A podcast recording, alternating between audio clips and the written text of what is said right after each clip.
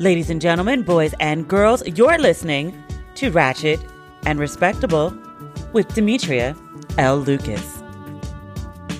I'm becoming so L A, so stereotypical L A. And by that, I mean transplant L A, because there's L A born and bred, and those people are pretty normal.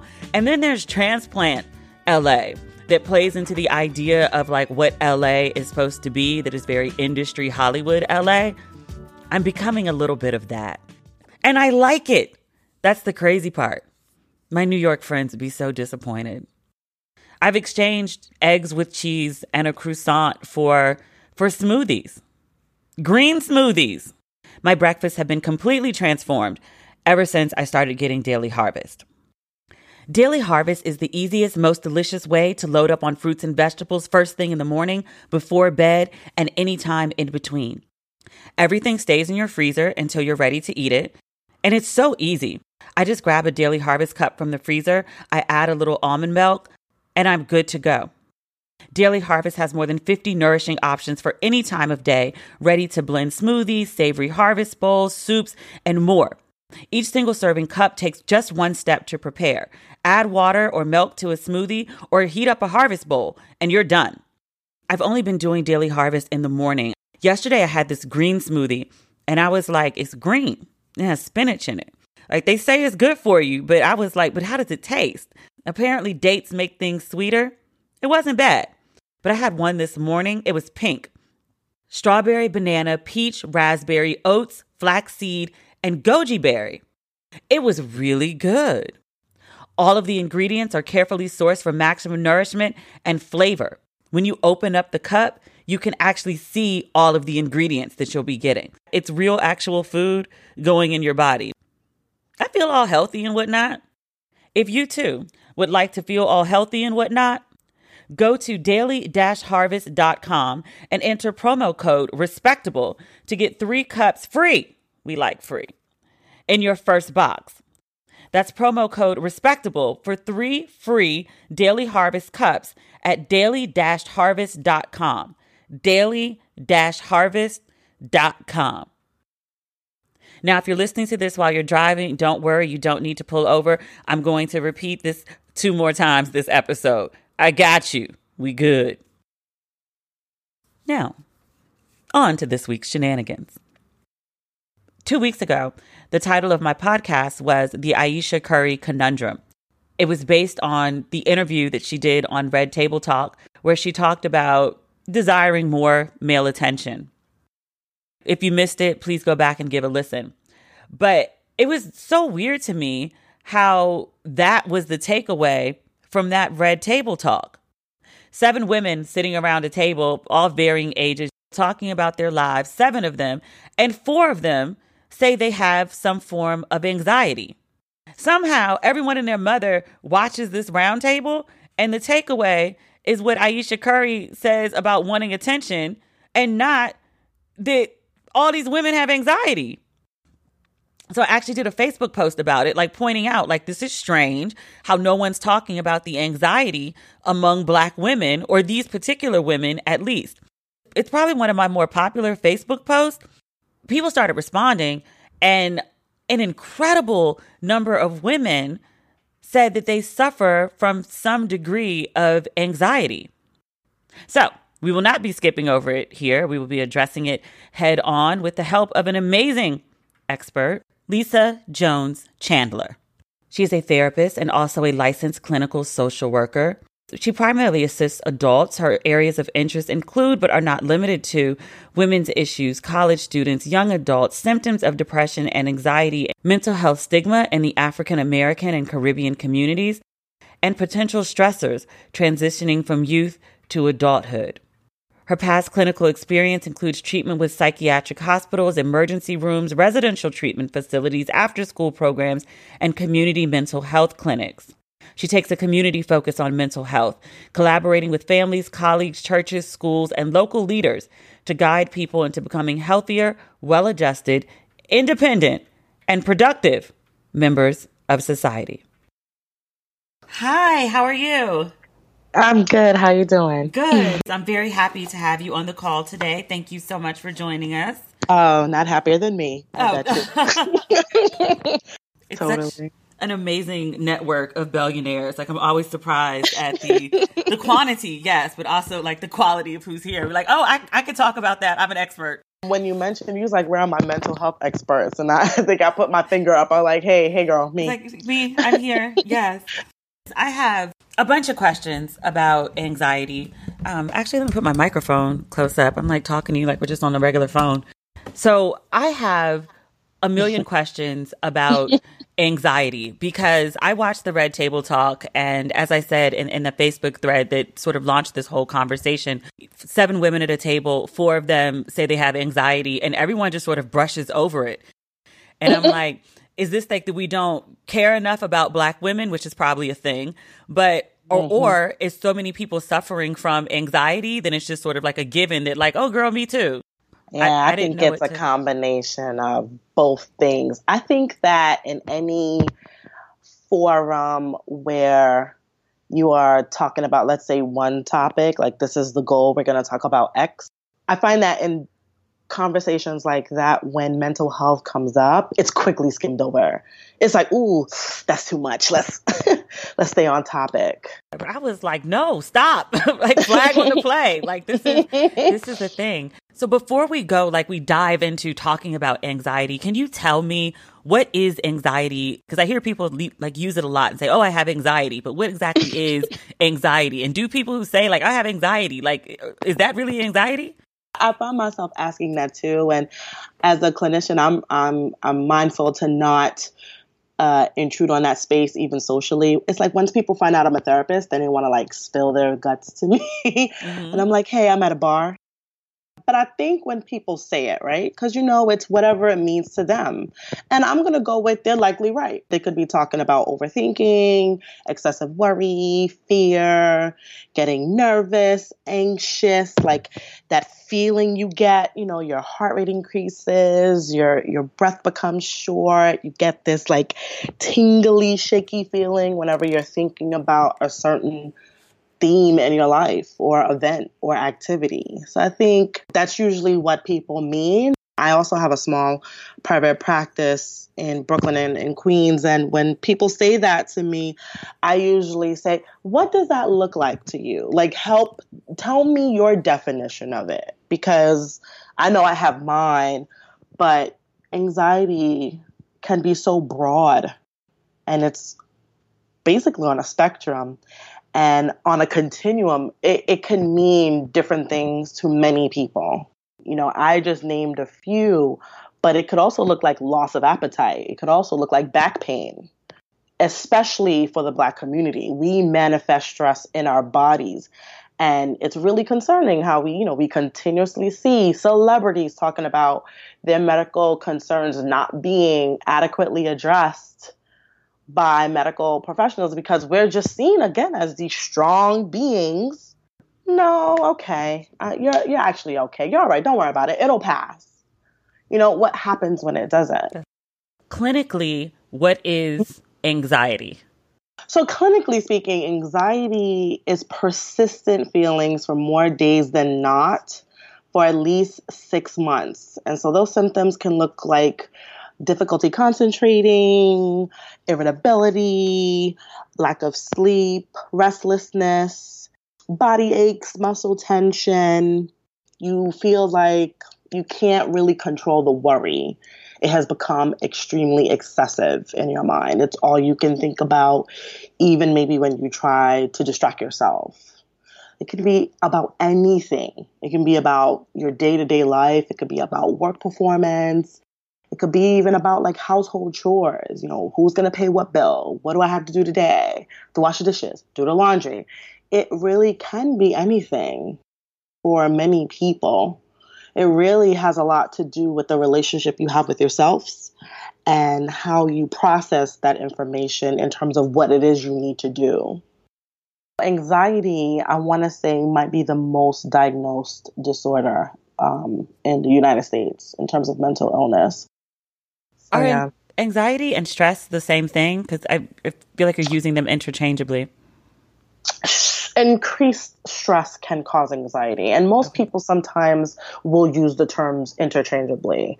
What is different is that stress usually goes away and usually can be isolated and parked to an event or a situation, whereas anxiety will move. Like the focus will shift from one thing to the next. People say all the time, like, I have anxiety, I have anxiety. When should I show up to you and say, hey, I need help? People know when it unfortunately starts to impact their relationships. Usually, most times, honestly, people will come to me when their partner or their loved one tells them, like, I think you should get this looked at. Because, it, like I said, it can manifest in any way, but it usually really manifests in relationships. The constant worrying, the constant irritability with your partner, the nitpicking, the just kind of the fidget all the time. I have one client whose husband was like, I cannot get her to relax. We'll be talking about going to a movie, and then all of a sudden it will be, well, how much does it cost? What time is it? You know, we have to do that. And are we going to be there late? Are we going to be able to get this done before we go to the, it just, it kind of like just spirals into something. And he's like, hey, I just wanted us to go to a movie. Mm. That's her response for any introduction of an activity. Mm. You know, and and when we got to the root of it, it was because usually what triggers the stra- the the emotional reaction and the anxiety is that it's tied to finances. But mm. it took us months to get there. It was like, oh, let's go on this trip. Well, wh- when when can we go, and how much do we need to pay for it? And it, it just it, they all had a connection to money. So the it, it wasn't about going to the movies. The focus of her anxiety just moved from one thing to the next. Paying for the children's activities, paying for the bills, going to the movies, being social. It will just move versus an isolated situation where we're stressed out right now because this bill is due in thirty days and it's really large. And it's like, okay, how can we pay this? Let's break it up in chunks. Okay, that's isolated. We dealt with that. We did it. We can move on. Versus someone with anxiety, it's a continuum. No, some of the symptoms you listed are really interesting, especially like the nitpicking or like all the questioning, because I think a lot of us would think of that as, as a control issue. And I never even thought that that could be a symptom anxiety. of anxiety. It sounds like a lot of things that, that people do that we just think like, oh, so-and-so is, you know, she's agitated, she's annoying right now, could actually be rooted in something yes, much deeper. Totally, totally, totally. Until we can put a name to it. Sometimes people don't really know what it is.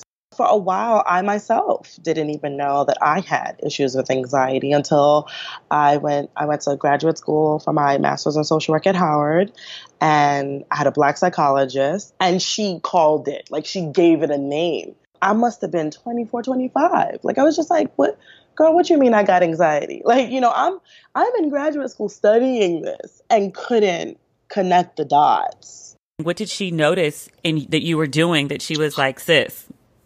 Is well, everything the okay? Over, the overthinking, the perfectionism, the procrastinating, the constant worry and fear about whatever was going on, whether it be like academic performance, my dating life, my friendships, being away from home because I'm from Brooklyn. And then, you know, we uncovered, you know, I, I spent a lot of my childhood with a parent with a chronic medical condition. And so that really fed a lot of the thoughts that I had. And as a kid, I was so angry about my mom's epilepsy. And I would get into argument with teachers and fight my peers. And it was just like, oh, Lisa's this angry kid. But I was really anxious, right? And so, you know, her being able to like really call a thing a thing, it literally changed my life because it was like, okay, now we can identify what this is. Okay, now we can talk about tools. Because I was just like, what is going on? Why am I so angry? Why am I having these like knee-jerk reactions to situations? I'm, I tend to be pretty poised. Like I, I know a little bit better. And she was just like, it sounds like you've been dealing with anxiety all your life. And, and, and the truth to that is that many people as adults now who are probably labeling and identifying their challenges as anxiety more than likely have been dealing with it their whole life and didn't know it. As you were describing what the the mentor saw in you, I was like, that sounds like almost every Black woman I know. It sounds yeah. like me. Like I'm yeah. I'm pretty even keeled most of the time, yeah. but I will flip on you sometimes. And yes. I'm just like, yep. I wasn't even really mad at you. There's so much other stuff going yeah. on that you yeah. just happened to push the yeah. trigger that day and you were the yeah. the recipient of it. Yeah. Yeah. And anger is a surface emotion. I, I help, I really try to help my clients to understand that. Like anger is at the top. So let's talk about what's underneath, what's, what's driving the anger right now, what's happening to you. And then it's like, then, then they get quiet and then the tears fall. And then you're like, okay, mm. like, you know, because the anger, it's so easy to express that. It's kind of really, um, socially acceptable in a way. It also hurts Black women because we get pegged as angry. And so it's like we only have these little, like very few boxes that we can go. Either we're angry or we're strong. It really hurts us. It's it's really killing us, I think, um, in terms of how it manifests, what it looks like, how we mask it, how it's hidden. I thought I just had an anger problem all my life. Like I, you know, my family members had said that about me. I said it about me. I internalized it. Like yeah. I thought I then could control everything, right? Because I thought I could control, like if I do good, then my mom won't worry. Epilepsy can be caused by extreme worry. Somehow along the way got the message that I could control my mother's epilepsy, right? And at eight, it's like, really? Like, who told you that? It was a psychologist at Howard that was like, I'm so sorry that you thought you could do that because you can't. And it was so freeing for me because I had told myself I could. It, it just led to me trying to control and perfect every area of my life, like every area of my life. That's so much to put on, on yourself at any age, but at eight, especially. Yeah, um, yeah.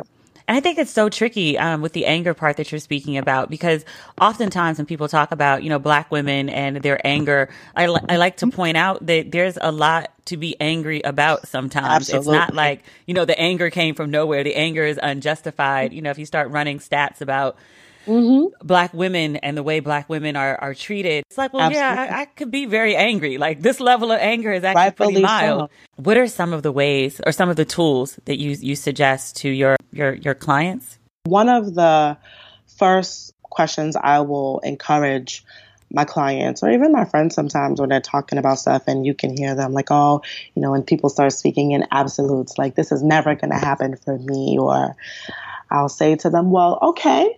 Let's go with that. Where is the evidence for it? You know, I always, you know, I tend to tell people that um, we're really hard on ourselves. The tape that we play for ourselves is brutal. And so it's like, you know, we won't control these thoughts, right? But what we can do is challenge them, right? And so ask yourself where the evidence is. Oh, this is, I'm never going to get that job. Where's the evidence for that? Did something take place? Did we miss something? Did you get an email or a phone call saying you're never going to get the job? And they're like, no. Okay. So where's that coming from? Right? Challenging the thoughts, right? Because I tend to see my clients once a week. They have to deal with their thoughts outside of when they leave my office, right? So um, challenging the negative thoughts is a really big one for a lot of my clients. Meditation is huge, even just five minutes or some level of mindfulness where whatever you're thinking about that can calm you, you specifically focus on thinking about it. So I, I'll give my patients practical examples of like, let's say you get up in the morning and you're about to brush your teeth.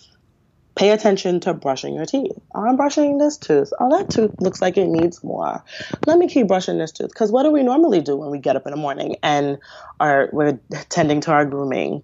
We're brushing our teeth and we're like, all right, so I'm going to wear this shirt. I got to get to work in thirty minutes because I have to do this meeting. And then, oh, that project is due. You're just, it's just this level of hyperarousal is happening while you're brushing your teeth. It's such a basic skill. And our mind is already wound up for the day now. Like the day kind of, for some people, can be shot because they cannot reel in the excessive thinking about what they're worried about, what they're panicking about. Let me just take a moment right here to and give an awesome shout out to our sponsor this week, Daily Harvest. Daily Harvest is the easiest, most delicious way to load up on fruits and vegetables first thing in the morning, before bed, or any time in between. All of Daily Harvest ingredients are carefully sourced for maximum nourishment and flavor, and you can actually see all of the ingredients when you open the cup. Go to daily dash harvest dot com and enter promo code RESPECTABLE to get three cups free in your first Daily Harvest box. That's promo code RESPECTABLE for three free Daily Harvest cups at daily dash harvest dot com, daily dash harvest dot com. You know, I just moved to L A, and yes, because you follow, so you know all this. Um, yes. It's the saga of the bed, right? Oh my gosh! Um, and I saw today. For people who who aren't on the private Facebook page, I've ordered a bed. It took it was supposed to be here in a week. It took three weeks to arrive. When it got here, the hardware wasn't here. They said they right. would send it, then they canceled the order. Then they said they would uh, they would send a new bed, but I had to send the old bed back. So I ordered a new bed. They called today or yesterday saying the new bed would arrive today. They called this morning saying that the bed was broken, damaged somehow. And so a new bed will be delivered in another week. This is two different companies. I've been here seven weeks and I've been sleeping on an air mattress the whole time. My goodness. Two weeks ago, I was so overwhelmed that I just went to my desk and I put my forehead on my desk and I sat there ten minutes and I had to mm-hmm. talk to myself. And I was like, you yes. are eventually going to have a bed. Like I joke online, I'm like, yes. I'm never going to have a bed, but that's not logical. Eventually I'm going to have a bed. I'm going to have to hop through right. hoops for this bed. And then right. I had to think about, it's not really about the bed. Right. It's about me moving to this new place and trying to yeah. set up a new life mm-hmm. and trying mm-hmm. to recover from the things mm-hmm. that I feel like I lost and yep. having a proper bed. I feel like I work my ass off and the least I could have is mm-hmm. a comfortable mm-hmm. place to lay my head. It's a sign of adulthood. I got a king size bed because like, oh, I'm a queen. Check I need a king. Yep. You, all yep. that shit. Like it's all like tied in together. And I was like, it's not about the bed. It's about right. what this bed represents about me being okay. And I feel like I'm not living like an adult and I'm not being okay. Right. And then you start talking to yourself, like, what am I doing? Was this the right thing? You know, for someone oh, with anxiety, girl, not necessarily you. But then you're like, what am I doing? I'm here for two months. I don't even have a place to lay my head.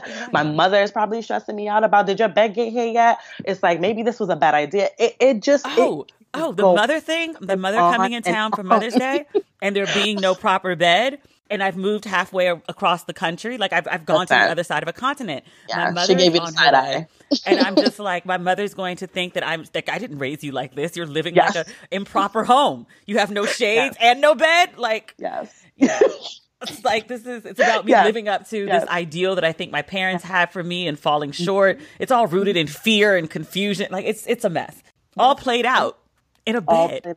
And then what happens, right? You reinforce that thought about, I'm never going to get a bed. And then they're like, sorry, your bed is damaged. You have to wait some more. You're like, see, see, see.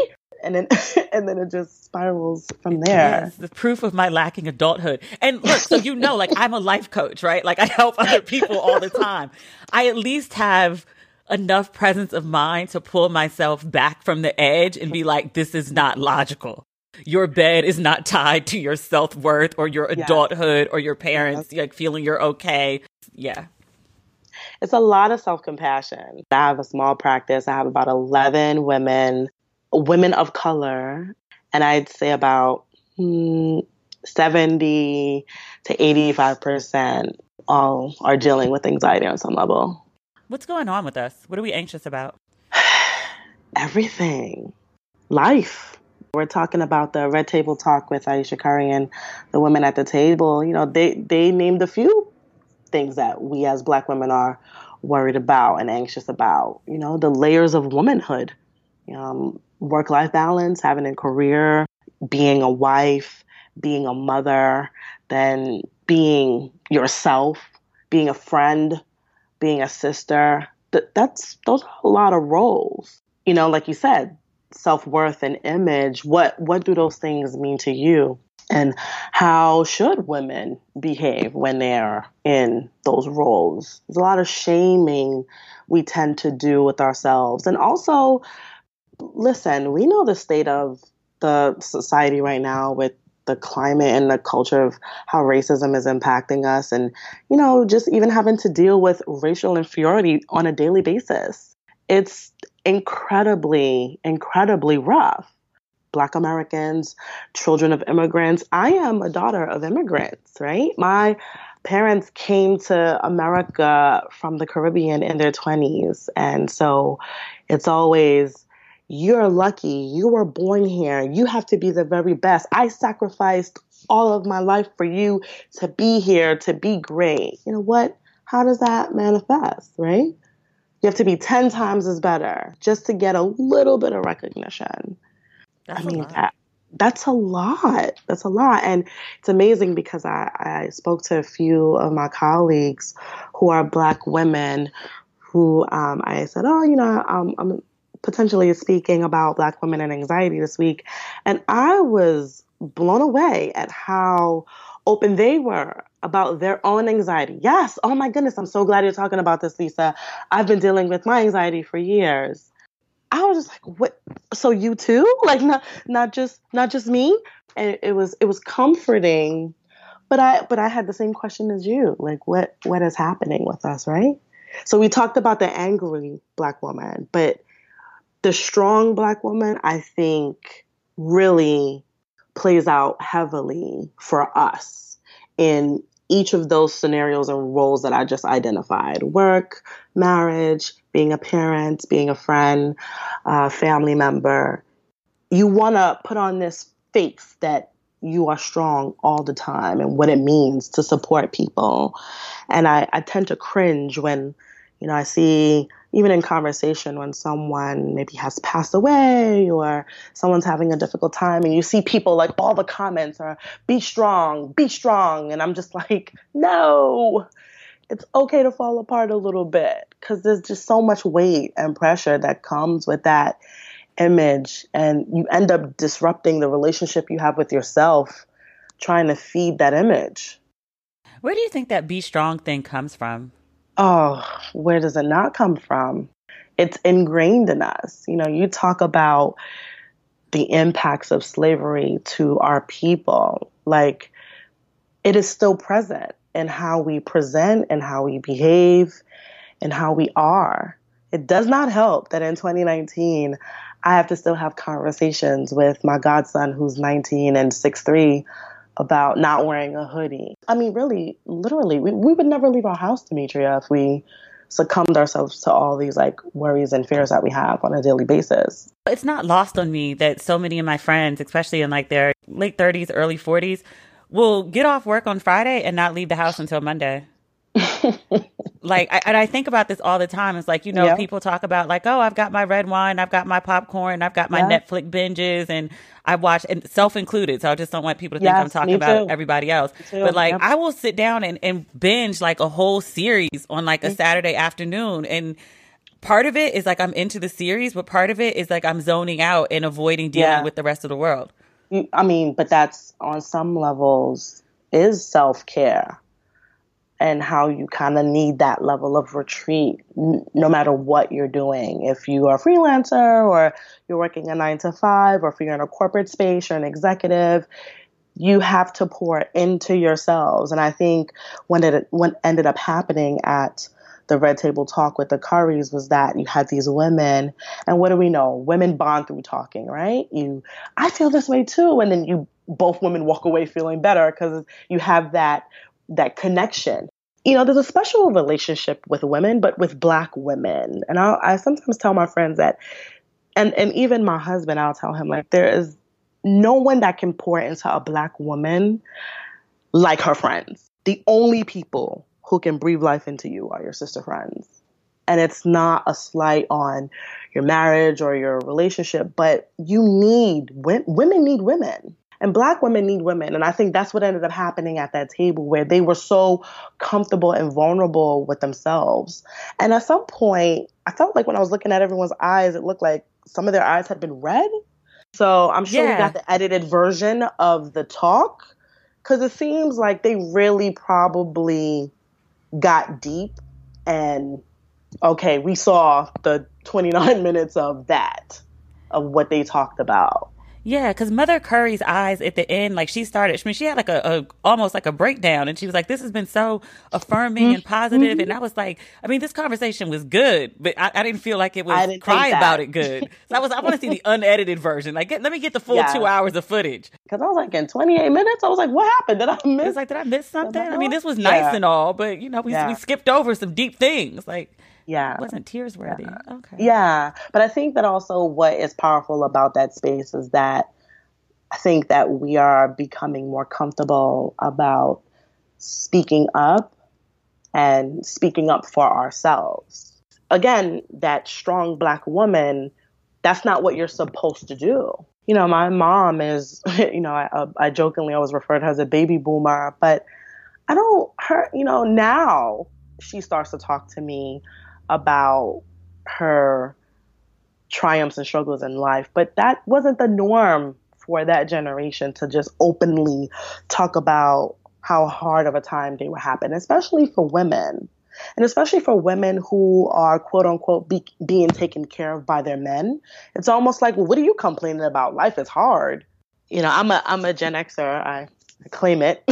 So I mean, me too. It, and I think even, you know, we also struggle with it, myself included. And I am a clinician, right? Like, sometimes it's not always that easy to say it, but it's like, what's the end result if you don't say it? Like, what happens? You're you're eating it now. Yeah. And then and then you you are a terror. But again, you're just always having to be strong. No, I got it. I got it. I'm good. Yep, I can do that. Yep, I can do that. And and even in the workplace, I've had to deal with that. Like, always saying yes, yes, yes, and and, and you'll burn yourself out that way. It's not healthy. I've, in some form or fashion, been sharing my my life, my thoughts, my hopes and fears about various things online since like two thousand seven.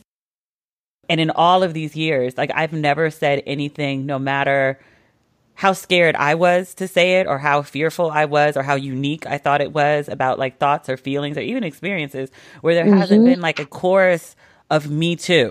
I remember I wrote about my um, my separation from my mm-hmm. husband. I just filed like the month before, and I was like, well, people mm-hmm. keep asking me, so I might as well put it out there. I thought like I was the only person in the whole wide world who was having those exact feelings at that exact moment. And I put it out there, and mm-hmm. like five thousand emails or D Ms or whatever in one day.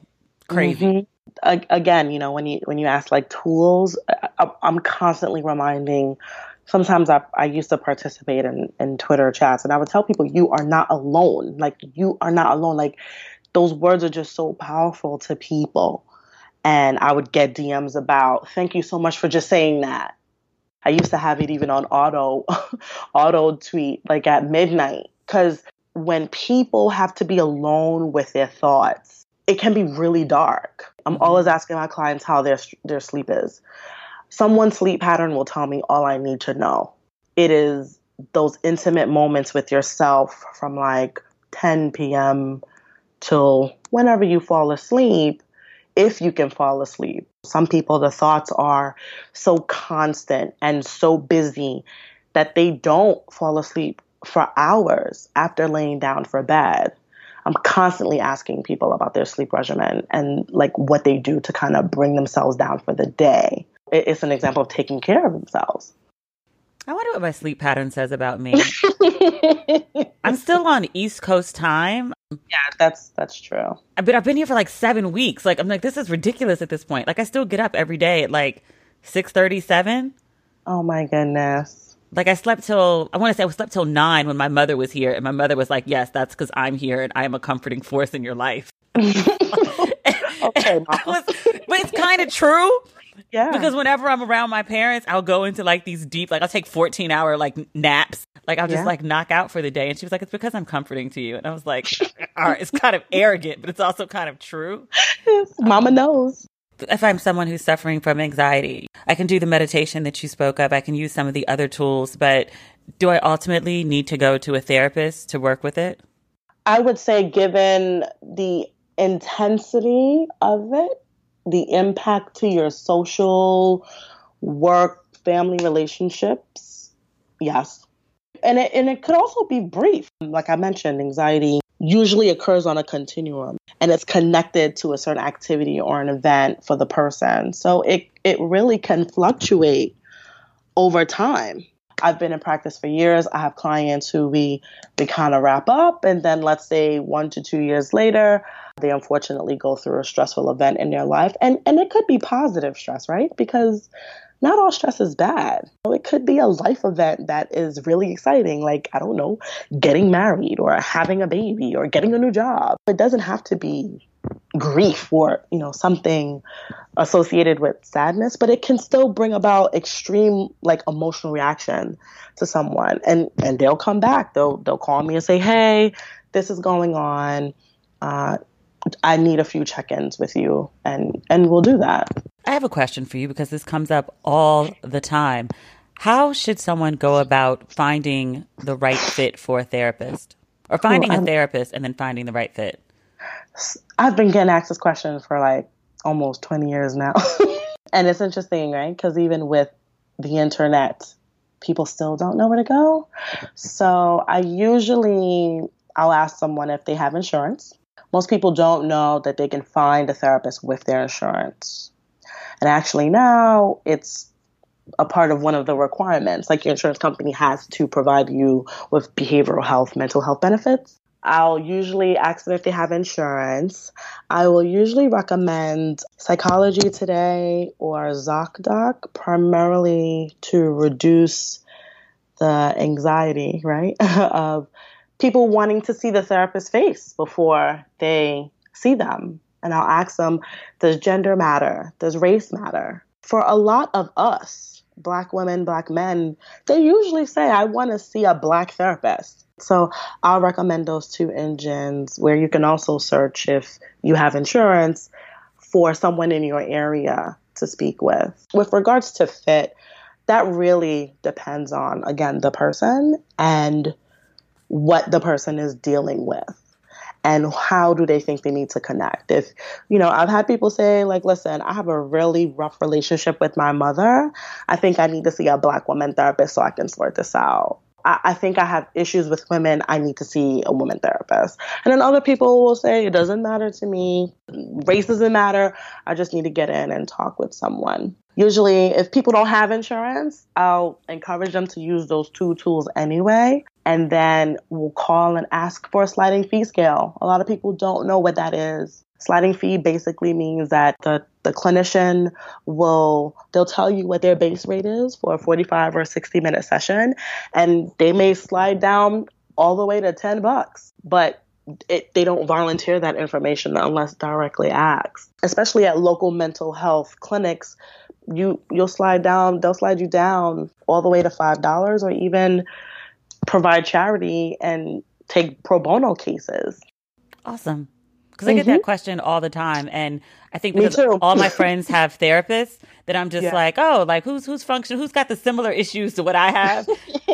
Yeah. And I get I, I fill up quickly, because and then it's word of mouth. It's like, oh, you should see my therapist. Like, it, it, yeah, that that totally happens. And even if sometimes you call around and you don't know what the person looks like, I've encouraged people. I have done that myself, where I said, do you have any clinicians of color at your clinic? Mm. Are they taking new patients? The therapist has a therapist. Oh, yeah. And that's also really not talked about in the clinician community enough, right? I think there's a, a little bit of a stigma there. I've had a therapist for ten years, right? So usually when people say to me they don't need a therapist, I always laugh like, well, if I got one, then I don't know what to right. tell you.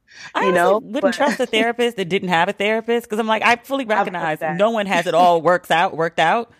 Like, oh. I'm a life coach yeah. with a therapist and a life coach. Yes. Two of yeah. them, actually. I mean, but it's also another example of self-care. It's how do you take care of yourself, even for forty-five to sixty minutes a, a week. So I have a client right now that's all they have for themselves, and, and religiously they come in, and that's their self-care. They need that. Speaking of self-care, one of the things that I use as a tool to like manage my anxiety is exercise. Mm-hmm. Absolutely. Um, which we didn't mention, but I think is really important. Like if, if yeah. I go more than two days without some form of physical activity, I'm like irritable and annoying to myself. So I know it's bad to other people.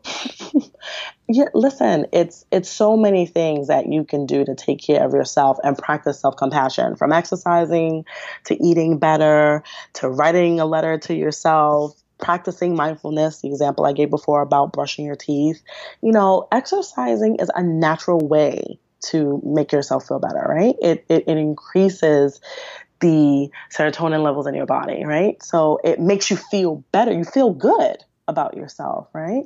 Um, so it's, it's really important. There's not just one thing that people end up doing to curbing their anxiety or reducing it. It's, it's usually multiple things. And having a support network, having a close crew of friends that know, hey, I'm I'm not in a good space. So I'm, I'm feeling a little, I'm feeling really anxious. I need, I need a minute. Thank you so much for, for sharing Absolutely. your insight. Not a problem. I feel like this conversation is probably one of the first ones I should have done when I started my podcast. It's so necessary. It's a really um, worthwhile topic. I'm glad we're here. Yes. Thank you so much. No problem. Lisa was great. Yeah. I said this at the beginning of the interview, but I'm always so amazed by who makes up the billionaire demigod community. It's such an awesome group of of smart and talented and accomplished women with great insight and perspectives. I've had many great accomplishments in my life, but one of the ones that I'm most proud of is this community that I've built, and that I now have this podcast where I can share the gifts and talents among us with others. Makes me feel good inside. I feel like I'm operating in my life's purpose. Let me give a final shout out to our sponsor this week, Daily Harvest. Daily Harvest delivers carefully sourced, chef-crafted smoothies, savory bowls, overnight oats, and more, built on fruits and vegetables. Healthy stuff, good stuff. Each single serving takes one step to prepare. Just add water or milk to a smoothie, or just heat up a Harvest bowl, and you're done. If you'd like to give Daily Harvest a try, go to daily dash harvest dot com and enter promo code RESPECTABLE to get three cups free in your first box. That's promo code RESPECTABLE for three free Daily Harvest cups at daily dash harvest dot com. daily dash harvest dot com. That is all for this week's episode. If you need to have some ratchet and respectable in your life in the meantime, you can follow me on social media, Twitter, Instagram, Facebook, at Demetria L. Lucas. You can also come to my blog, Demetria L Lucas dot com. The podcast is posted there, so if you want to leave your comments, you can do so. If you want to leave a review on whatever platform you're listening to the podcast on, that would be lovely. Five stars are better than four, and an actual written review is best of all. If you loved it, I'm going to assume if you stuck with me all through this episode, you might have heard something that you liked. So thanks again to our sponsor, Daily Harvest, and I'll talk to you next week. Bye.